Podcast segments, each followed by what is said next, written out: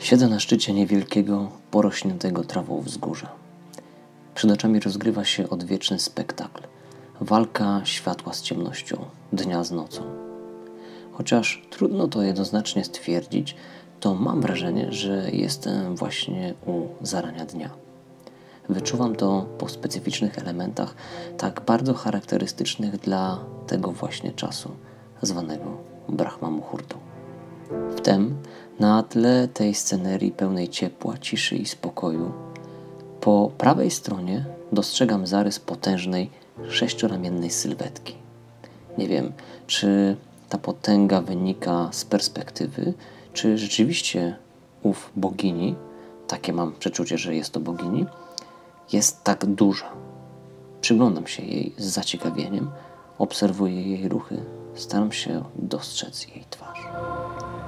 Z tej odległości nie wygląda za ciekawie, rzekłbym, że nawet nieco przerażająco. Przychodzi mi myśl, że jest lub też pełni ona rolę bóstwa nocy, które właśnie ustępuje miejsca jutrzęce. Noc to czas mroku, ciemności, odpoczynku w bezpiecznym miejscu. Noc to również czas ignorancji i nieświadomości. To czas majaków i sennych marzeń. To czas zapomnienia. Wysyłam zapytanie do bogini czasu nocy, czy to właśnie dlatego przyjmuje taką mało przyjemną, rzekłbym przerażającą formę. Pytam o to, bo czuję i na swój sposób wiem, że ona w swej zasadzie jest istotą, boginią, pełną współczucia, ciepła i zrozumienia. I jedynie ze swej naturalnej, czystej dobroci pełni tę z pozoru niewdzięczną rolę bóstwa przewodniego ciemnej nocy duszy. W ułamku chwili staje twarzą w twarz z boginią. Teraz to ona ogląda mnie z zaciekawieniem. Uśmiecha się i puszcza do mnie oko i obraca się o 180 stopni.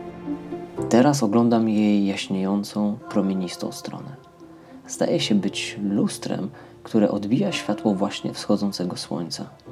Na horyzoncie dostrzegam kolejne bóstwo, dokładnie wyglądające tak, jak przed chwilą to, które oglądałem w zwierciadle. Dzień i noc to dwie strony tej samej monety. Gdy ja nazywam to dniem, dla ciebie to noc z rozgwieżdżonym niebem. Jedno i drugie to same źródło mają. Gdy u mnie zachodzą, u ciebie wstają. Dostrzeż w nich jedność, miłości absolutu piękną, a ciemnej nocy duszy prędko zrzucisz piętno. Wschodzi słońce. Jego ciepłe, pierwsze promienie delikatnie muskają moją twarz. Dziękuję za tę piękną lekcję.